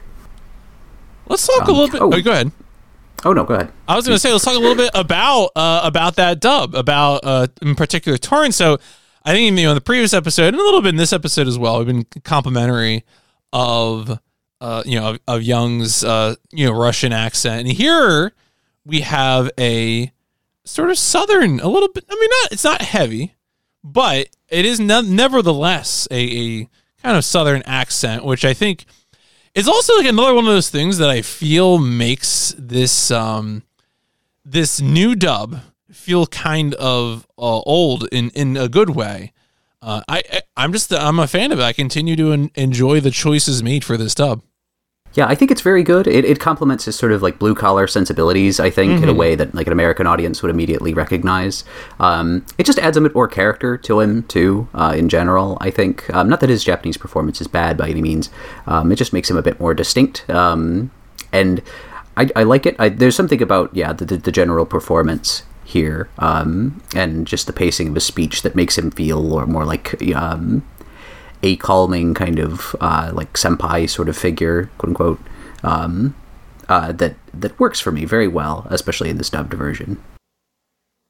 I agree. I'm very I'm very fond of the dubbed version um, for Torin, but I also I do I do really like um, the, the original as well. And I went in, down like a rabbit hole like pretty recently, um, just looking at like the voice actors for Gunbuster, and the the voice actor for Torin um, is uh, Kazuki Yao. And his career is insane. Um, he was he was judo in double double Zeta. He was the lead in Dankuga. He was Ninja Man in Kaku Ranger, and now he's Frankie in One Piece. And he's just Torin Smith in Gunbuster. Wow, yeah, that's he committed to the bit. Absolutely. And speaking of uh, of his name, uh, which we've we've just learned now, uh, it's probably worth mentioning uh, who he, who he's named after, which is the uh, m- uh, manga tra- most popularly known as a manga translator, amongst other things, uh, Torin Smith, um, who is a big name. He's uh, thanked in the um, Wings of Oniyami's credits. He actually has a special thanks from Gainax, but um, he's uh, hugely responsible for bringing a lot of manga over to the uh, U S uh, throughout the late eighties and nineties and very early two thousands. Like basically all of Masamune Shiro's catalog, including Ghost in the Shell, but also personal favorites like Black Magic. Um, uh, he did the translation for Venus Wars too, the manga and the the film. Uh, which is interesting because um, he didn't do a whole lot of stuff with movies. Um, uh, oh My Goddess, just a lot of like staples of the day, like Three by Three Eyes, stuff that m- maybe people think about a bit less nowadays, um, but is still, you know, uh, kind of like essential texts that were very popular in their day. Uh, and let's not forget uh, the most important, uh, which is uh, What's Michael, uh, the classic anime about a large... Or, or classic manga. It also had an anime, I think, uh, but a classic manga about a large orange cat. Now, Torin Smith is like a really fascinating figure. Like just the thought of just this um, like Canadian man in like the early eighties, like living with like a bunch of like the Gainax animators. I think it's just very sweet of them. Oh my God, What's Michael is looks precious, um, absolutely precious. But no, it's it's really it's really sweet that they like paid paid paid homage to him in Gunbuster. Yeah, he's. I was I very briefly reading up on him, and it's interesting to see him as sort of like a controversial figure too, because um, he was apparently quite resistant to the flipping, uh, like or not, or I guess flopping is how they refer to it because it's the opposite of flipping, but basically presenting manga in its original right to left reading order instead of left to right. Um, because uh, his whole thing was, uh, I think it was more that book distributors wouldn't sell it. it it's very much kind of like um, uh, Car- a Carl Masick sort of thing, where like he kind of had to do it for the times, and maybe he clung on to it a bit too long. Um, and, and a lot of people got very mad at him for it, uh, as, as anime fans can be one to do. Uh, but uh, it, I think more like more controversially was his his. statement uh, that uh, no, I'm not bringing any shoujo manga over with Studio Proteus because I, I do not like shoujo manga, which is an, an odd thing to say, I think. Um, but you know, some some people can have weird takes every now and again. Um, he did a lot of cool stuff uh, and and leaves a really positive legacy. Like he, he, he wasn't just bringing over you know junky junk food shonen. He wasn't bringing over the the M D Geist stuff. He br- brought over a lot of stuff that had more like broad appeal. Um, uh, even if it was sort of uh, restricted to that seinen shonen kind of space.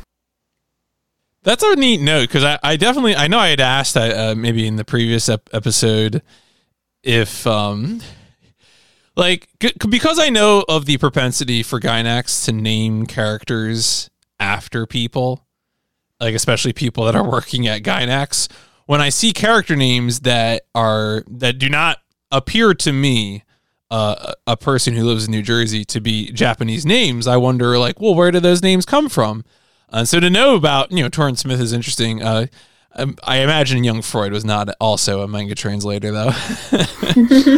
No, not to my knowledge, anyways. Um, but but who knows? Who knows? Uh, maybe there's maybe there's some uh, you know Eastern European uh, equivalent of of uh, Torrance Smith that was uh, just had a very very comical name, but was bringing over a lot of lot of great titles back then. I'll have to, to reach out to my contacts.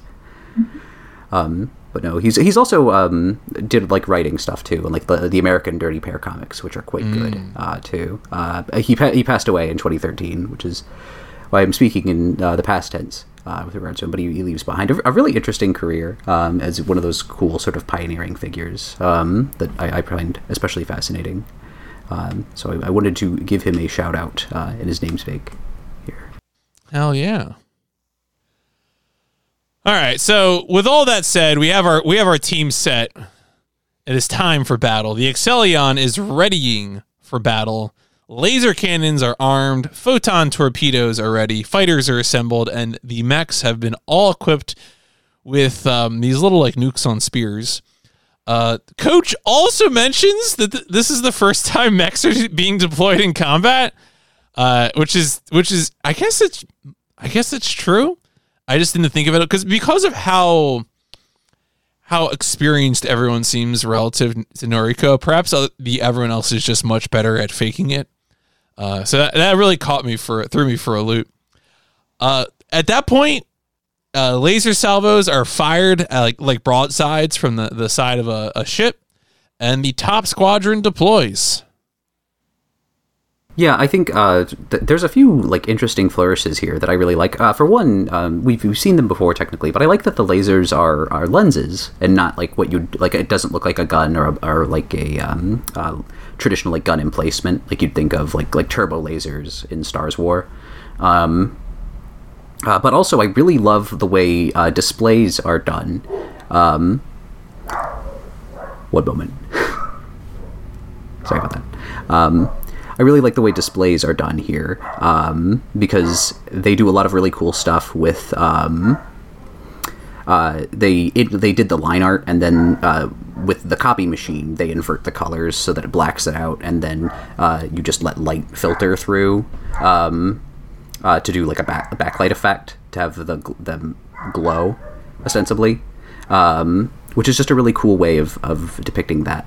Uh, in my opinion, uh, and it uh, very like very high detail on a lot of the displays here, particularly for the interiors of the, the R X units, um, which is, is sort of uh, I know Ano is, is was a storyboard artist and not um, like an animation director or anything, but you, you know you could very much feel his uh, prints all over this. Yeah, it really is interesting that, and um, I feel like in a lot of other works from the late eighties, early nineties, you know, now that you're watching it in high resolution, you can pause the frame. You'll see that a lot of like what's written there is gibberish. Um, like I was, I, I need to get back to my watch of Victory Gun because all the monitors in Victory Gun are just full of absolute nonsense. Um, or, or like the um, the the README document from the one of the early Gundam Wing episodes. Um, but it really feels like everything that you see on you know control panels in Gunbuster is super intentional. Hmm. In space, Noriko is already struggling to understand where she is and what's going on. Torn's trying to reassure her, saying that he'll work on defense and or he'll work on offense, and all she has to do is cover him. After enduring many shockwaves, uh, whether that's being you know from the destruction of other ships in the fleet or passes of the enemy. Uh, Noriko eventually realizes that Torrin is gone and cries out for him. And we already kind of discussed this a little bit, you know, just in terms of the the effect that is derived from not being able to see the enemy. But this really is like a brutal sequence. This really uh, is just like overwhelming. Uh, the the sense that that Noriko gets, like, especially I think the the inadequacy of it, because I think it conveys the sense that other people know what's going on, but that she just, for whatever reason, can't get with it. And in this, you know, in this particularly lethal sequence, it's uh, it's very effective.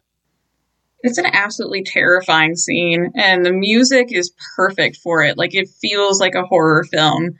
And I also thought it was really thoughtful um, whenever... Like, I, I've I've always been very fond of the cockpit shots um, in in Gunbuster. Like, how, like, everybody has, like, their own, like, color. Um, and Noriko's usually, like, yellow. I think um, Cosme's usually, like, blue. Um But, like, for it to just go in this brief moment where just, like, you get that, like, da, da, da, and, like, horror music and just every... She's, like, completely red was just, like, just a perfect way of setting the tone and incredibly upsetting. Absolutely. I think, um, in particular, uh, what I like about the sequence is that... Um, The, we only see a brief flashes of the enemy, but we don't even see other combatants uh, w- when we're sort of uh, framing things from Noriko's perspective. Um, like when we're looking through her readouts and that sort of thing, like she's seeing like maybe brief flashes of, of violence happening in the distance, um, but she doesn't even see Torin. Um, she can't even like not even from the get-go is she able to like lock sensors on him. There's a sense that she's completely uh, flying blind and uh, helpless in the situation, and I think that's um, very effective. Uh, especially just yeah, not having any because it, it could have been you know you show Torin having his uh, horrible death by the evil aliens, um, but just having him uh, the way it frames it here, uh, where he just stops communicating, um, and we don't really get that closure. I think is far more effective and far more uh, again like grounded military S F um, stuff. Um, just a really great sequence um, and really uh, like kind of gut wrenching. Yeah, there's like a, a an acute loneliness to this idea that you're just out there and no, like no one will find you. You can't see anyone. No one can see you, and and that's it. And the communication ends. Hmm. Yeah, it's it's terrifying to me, but it's also, I don't know, it, it, it does make me, like, wonder, like, obviously, like, Noriko will, like, feels responsible, like, your partner, your partner is gone, but from, from the onset, she says to him, like, I can't see you, and he's like, don't worry about it. Um, like, it does make me wonder, like, could she have actually done something? Like, considering, like, Like, it's wild to me, too, because, yeah, this is this is the, the R X, like, models. Like, this is their first real battle. Like, and they're so small in comparison to these giant monsters that are moving, obviously, very fast. So I don't I don't know if um, the, the sequence as it's, like, as it's done is supposed to, like, kind of just show, like, her perception of it, or if that's actually how it was. It does. It just makes me wonder, like, is there really, like, like, could she have done something to help Torin, or was it just like this was going to happen and this is terrifying and a mess? Hmm. Yeah, the, the extent to which things are Noriko's perspective, or are we being, you know, sort of led into the, um, I guess, the, the bird's eye strategic view of things is is like a good open question. Um, you know, just the you know point forward is that after this, we see Noriko flying back to the Excellion through the wreckage of the, the one ship that blew up, the Tardion. And at, there's a sequence there of all of these gory mechs uh, where there there's gashes in them. And, you know, you see sort of like the, the brains that we saw earlier sort of busted open, wound, you know, torn open, uh, things that look like, I mean, they're meant, to, I think they're meant to be mechanical fluids, but they have this feeling of blood or, or other viscera. And, uh, And that Noriko also is the only pilot who still has has her nuke, which gives you that sense that, you know, everyone else shot their nuke. Why didn't you shoot your nuke, uh, Noriko? Uh, but I, it, it points to sort of the thing I was wondering, which is, um, I don't know if we necessarily get any sort of closure on this, which is like, what was the expectation? You know, because it may be the case that they were expecting some attrition. You know, that, that could be just what the plan was, is that there would be some, you know, expected losses. Um, but I don't think we really get that, right? I, I, the focus is on Noriko's perspective. Mm-hmm. Let's, uh, okay. So the one thing that, that happens between the combat sequence and Noriko flying back to the Excellion is that uh, there's a little, little more action on the bridge of the ship. And that's where we get a, a, I don't know, confirmation feels too strong, but the captain speculates that the enemy may be using stars as incubators uh, for their eggs, and that the force that was sent to fight them was sort of a, a diversion to keep them away from from Leaf sixty-four. Uh, and so at this point, I think the, the ultimate stakes are clear, that this is an alien menace that harvests SARS for, you know, the purpose of, of reproduction. Hmm. Let's get back to Noriko, because that's, you know, that's the the, the focus here. Uh, and we had this kind of like long grief sequence, I would I would call it. Uh, she was wandering through the ship. She passes by the boys' quarters and kind of peeks her head in and sees them all grieving. Uh, she returns to the spot where they agreed to team up, and then eventually returns to where they first met.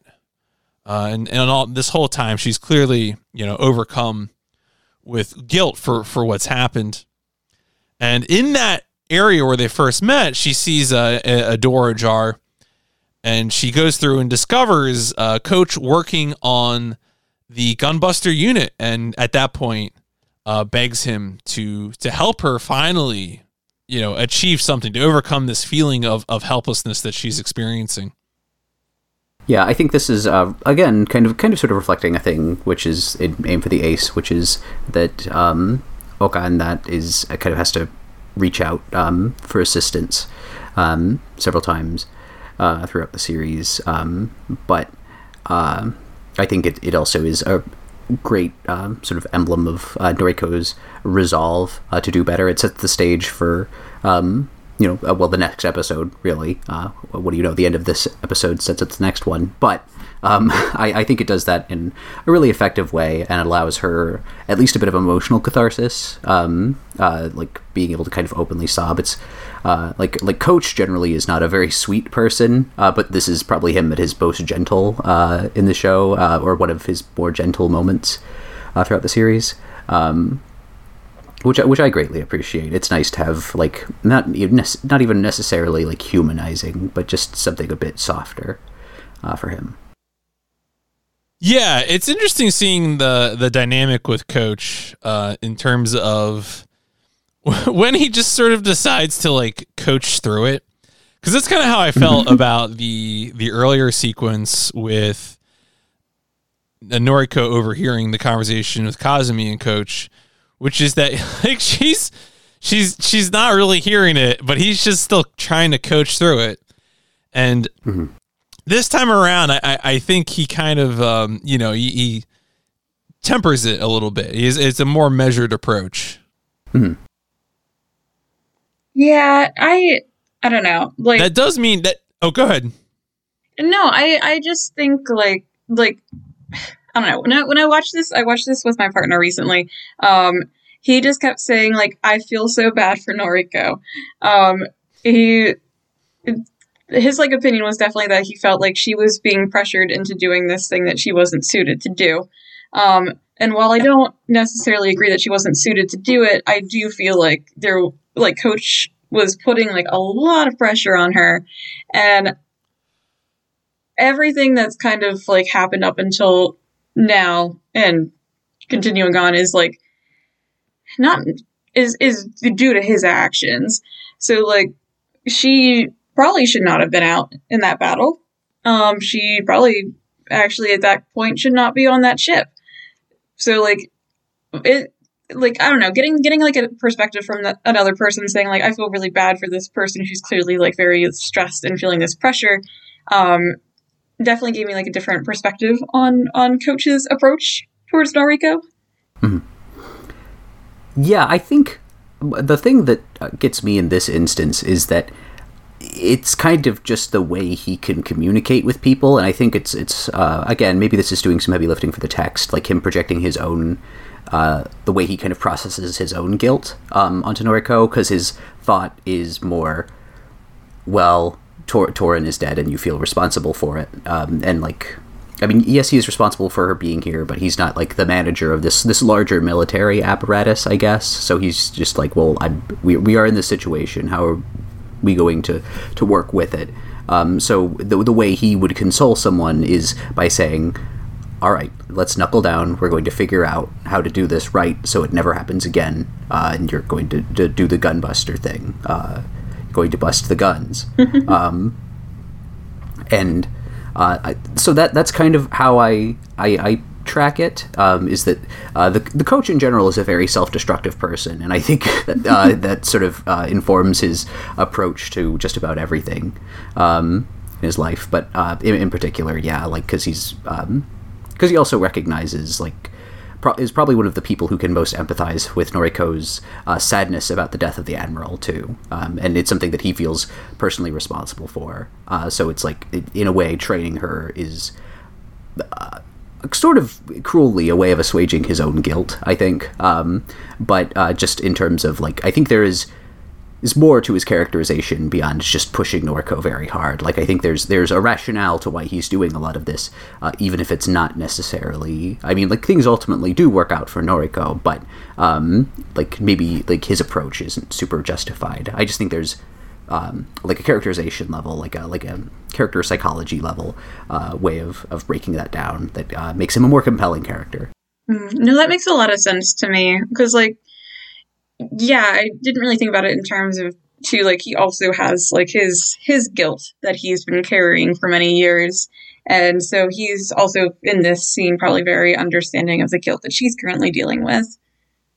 Again, like, I, there's a certain amount of lifting you have to do for the text, and it's hard, because Coach is so stoic, uh, generally, um, but, like, you get you get inklings of that, um, and I think it is, they, they do attempt to at least lay that ground. Um But yeah, also if you rub up against it, uh, that's completely fair. There are instances of that in like Aim for the Ace where I would rub up against it. Yeah, I am. I am historically a, a coach hater. I, I mean, when I say coach hater, I don't mean like specifically Coach Oda. I mean like coaches broadly speaking. Um, I, I've never. I only, I only, I only ever had a sports coach that I got along with. Um, and that includes my brother, my older brother. Uh, so you know, it's it's. I definitely. I struggle with that. Like, there's a feeling in a narrative. The thing about coaches and narratives is that there's almost like a certain sense that it has to pay off in some way. And now, of course, we kind of know about about where it goes. And so I, I feel like a lot of times it ends up. Um, I, I I end up doing a sort of do the uh, you know do do the ends justify the means.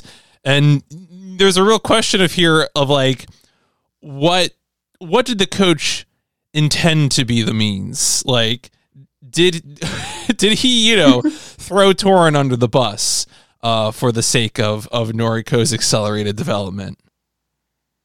Yeah, because there is a sense that maybe that he wasn't super privy to them them teaming up, um, that sort of thing, or like that he assigned them together too, because he was because Torin was originally just going to be out there alone mm-hmm. by himself too.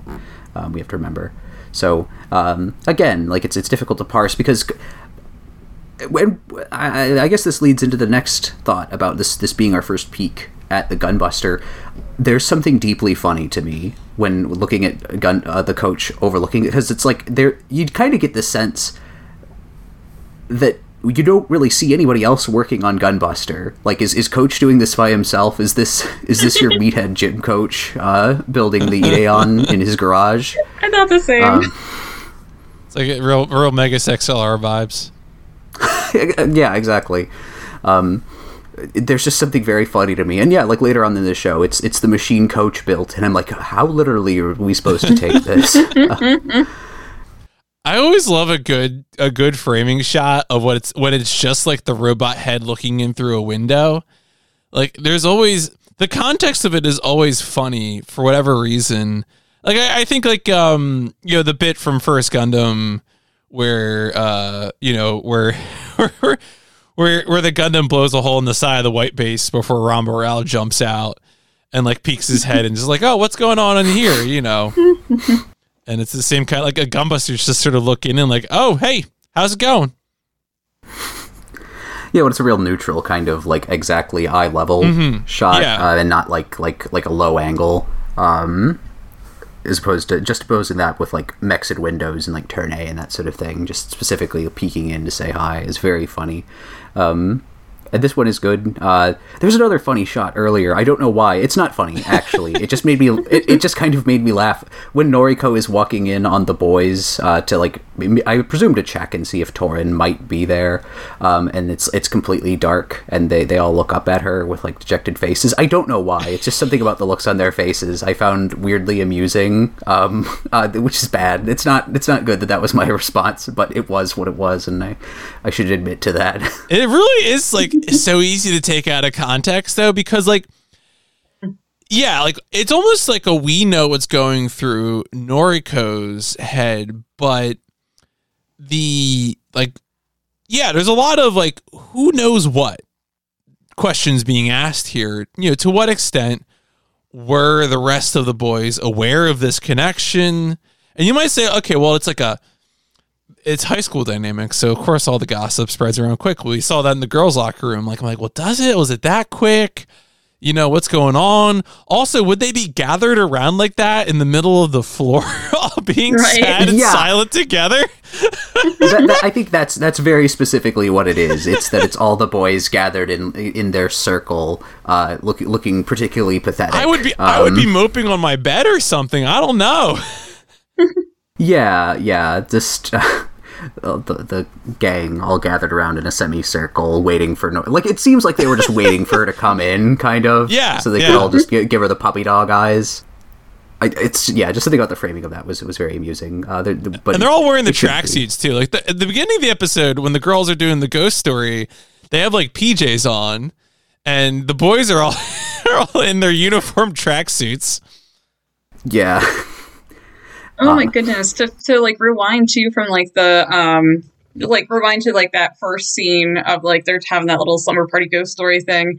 Um I didn't realize until like watching this Blu-ray version, because they had like s- like little like subtitles and descriptions under a lot of things, that um Cosby was reading No Longer Human. Uh, and I was just like, that's dark. That's a really dark one. Like holy yeah. crap. Wow. That's a lot. That's, huh? All right. Yeah. Okay, Kazumi. All right. Okay. Well, that's uh, jeez. Well,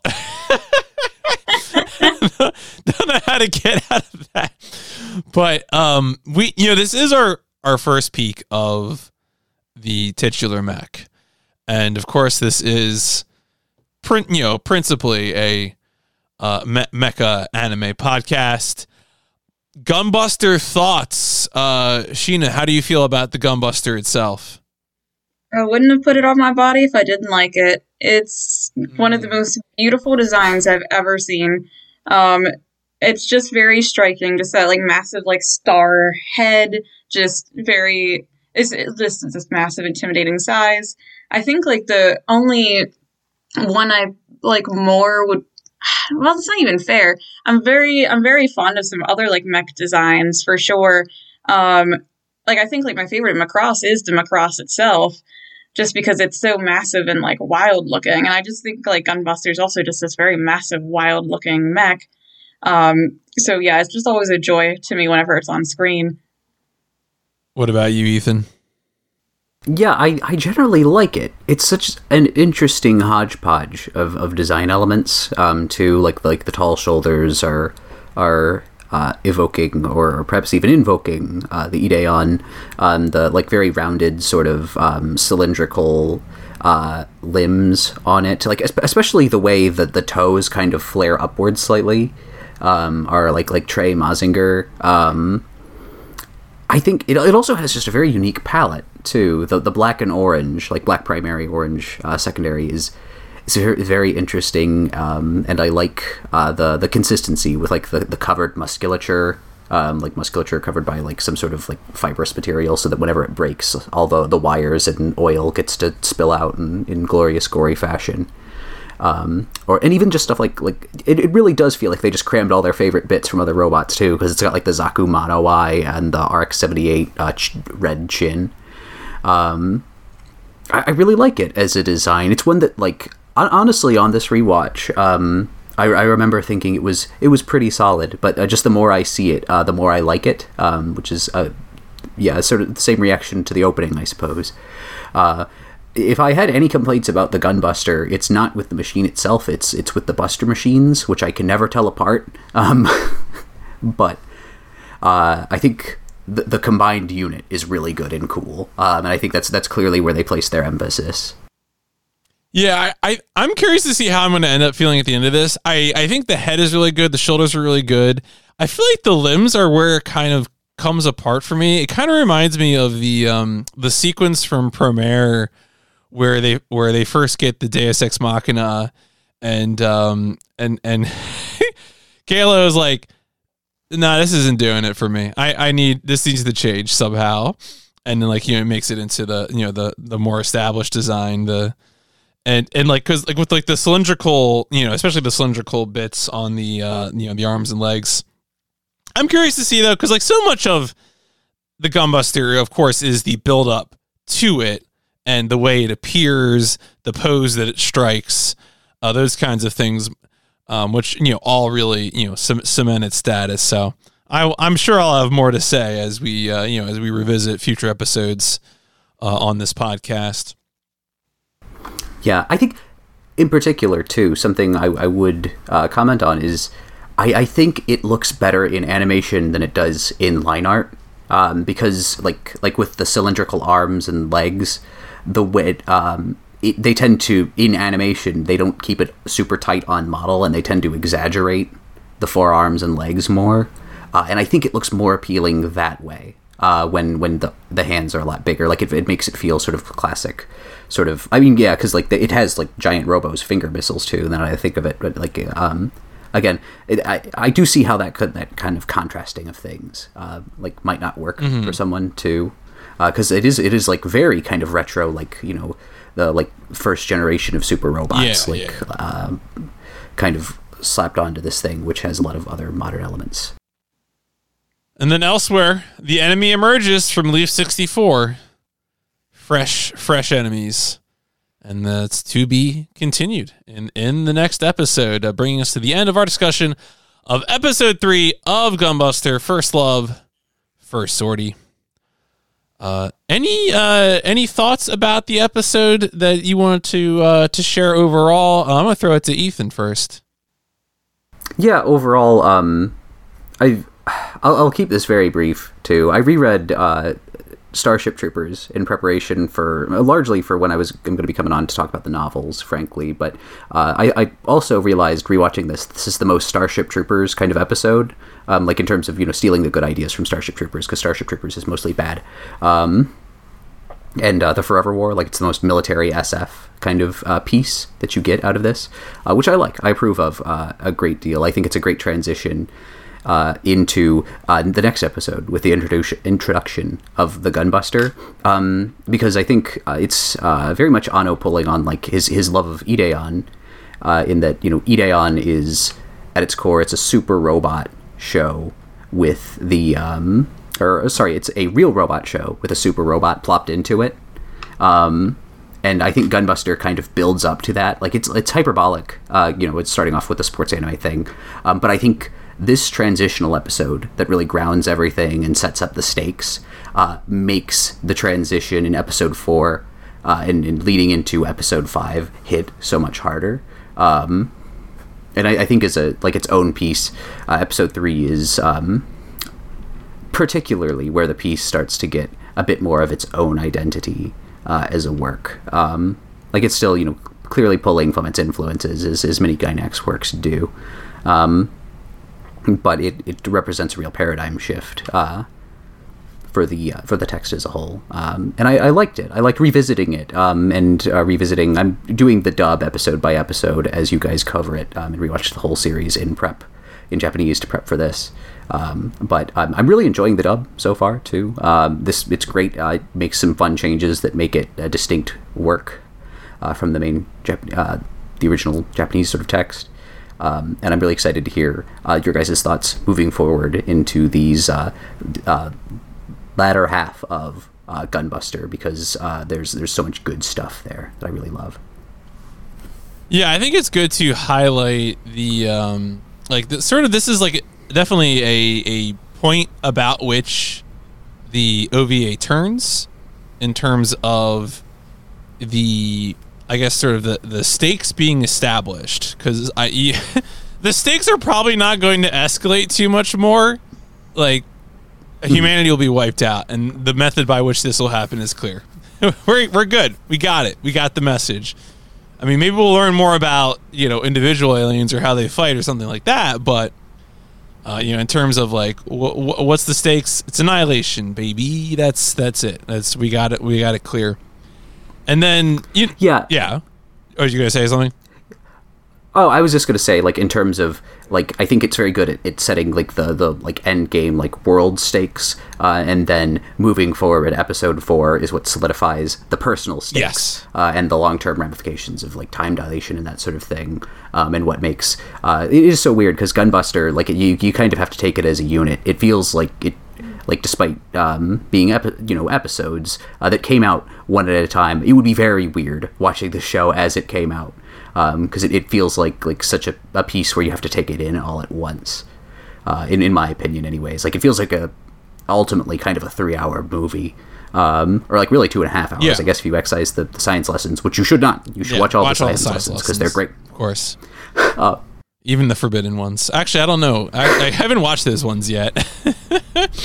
When I, when I say the Forbidden Science episodes, I mean the ones that were um, that were not included, the uh, the se- seven and eight. Yeah, yeah, the the late ones, mm-hmm. not the. I, I, I do wonder too. Um, I know the the later science lessons are denoted specifically. The ones that Anno directed are called the, the new science lessons, and I, I wonder if that's a nod to uh, when Aim for the Ace was canceled. Um, the original series, it came back as as Shin Aim for the Ace, which, you know, Shin mm. is, in Japanese is new. Right.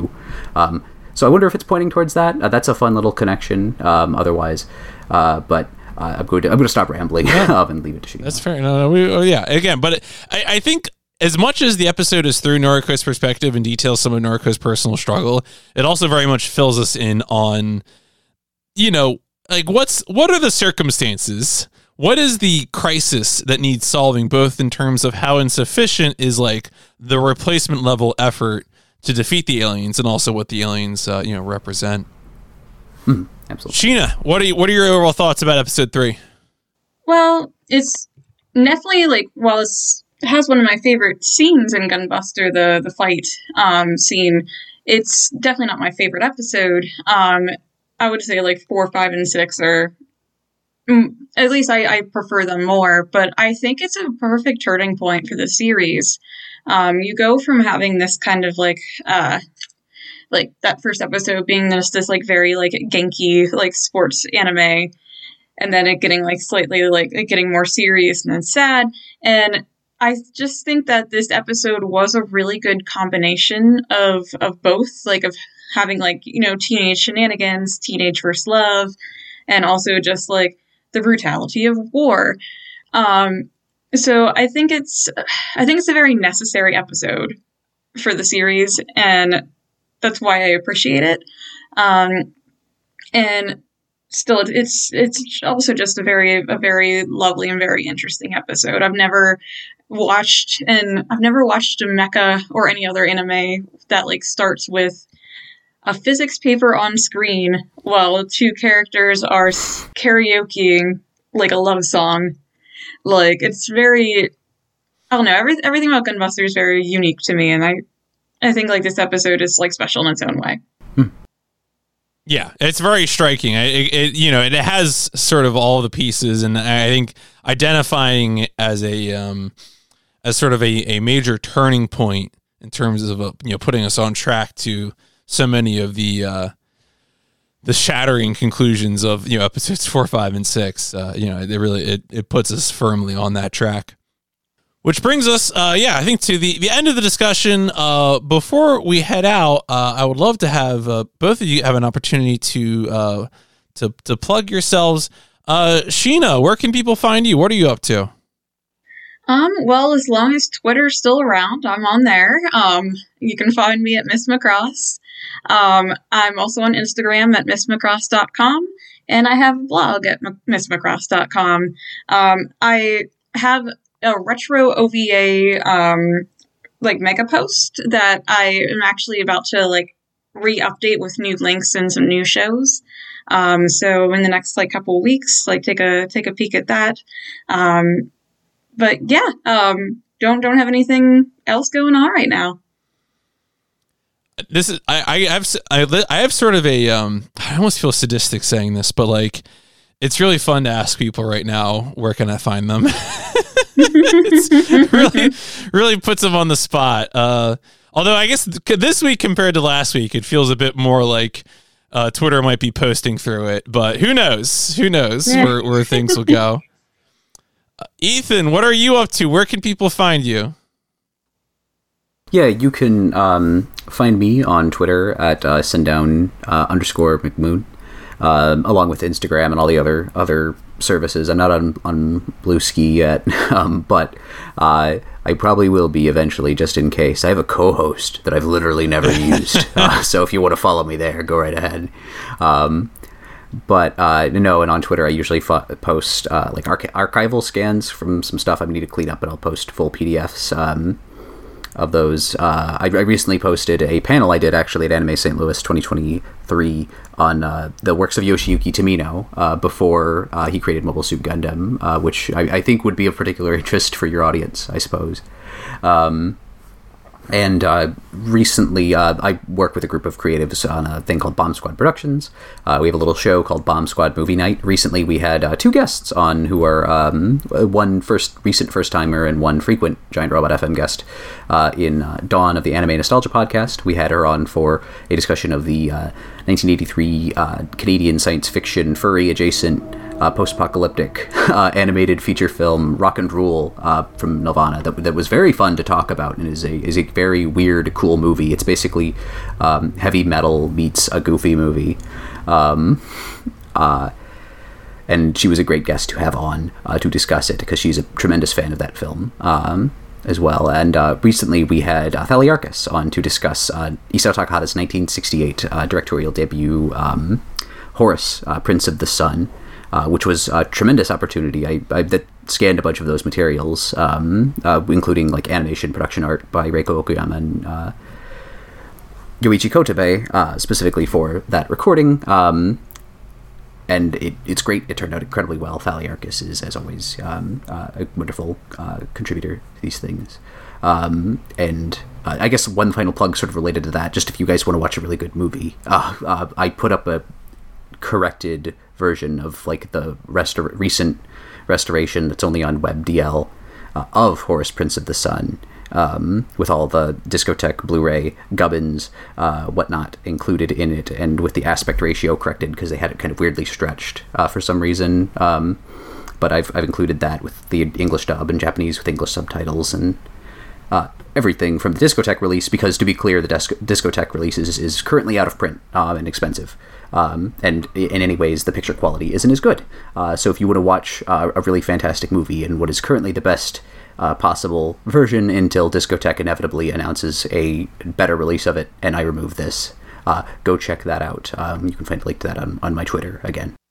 Yeah, also shout outs of course both to uh, Dawn and, and Thaliarchus, both uh, excellent excellent folks to have on to uh, talk talk with things about. I know definitely will at least Thaliarchus will be on for the uh, the the Witch Mercury retrospective, so that'll be a, a ton of fun when that happens.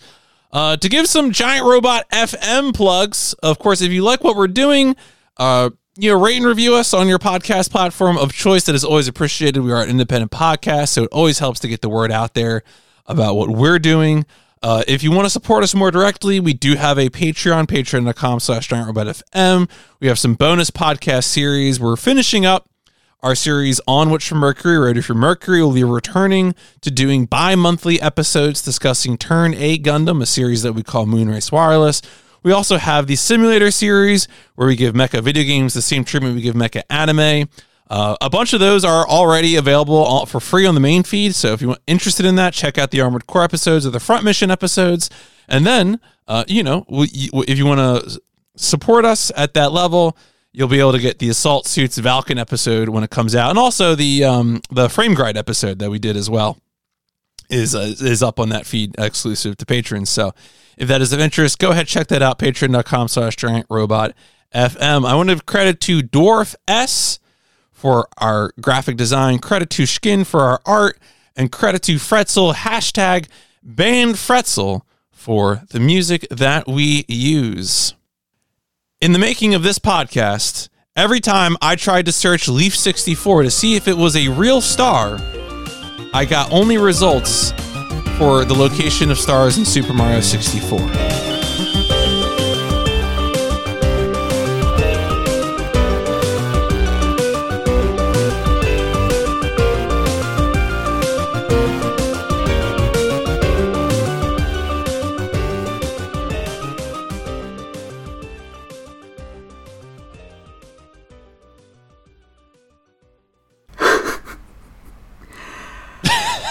All right. That was my stinger. Hard stop.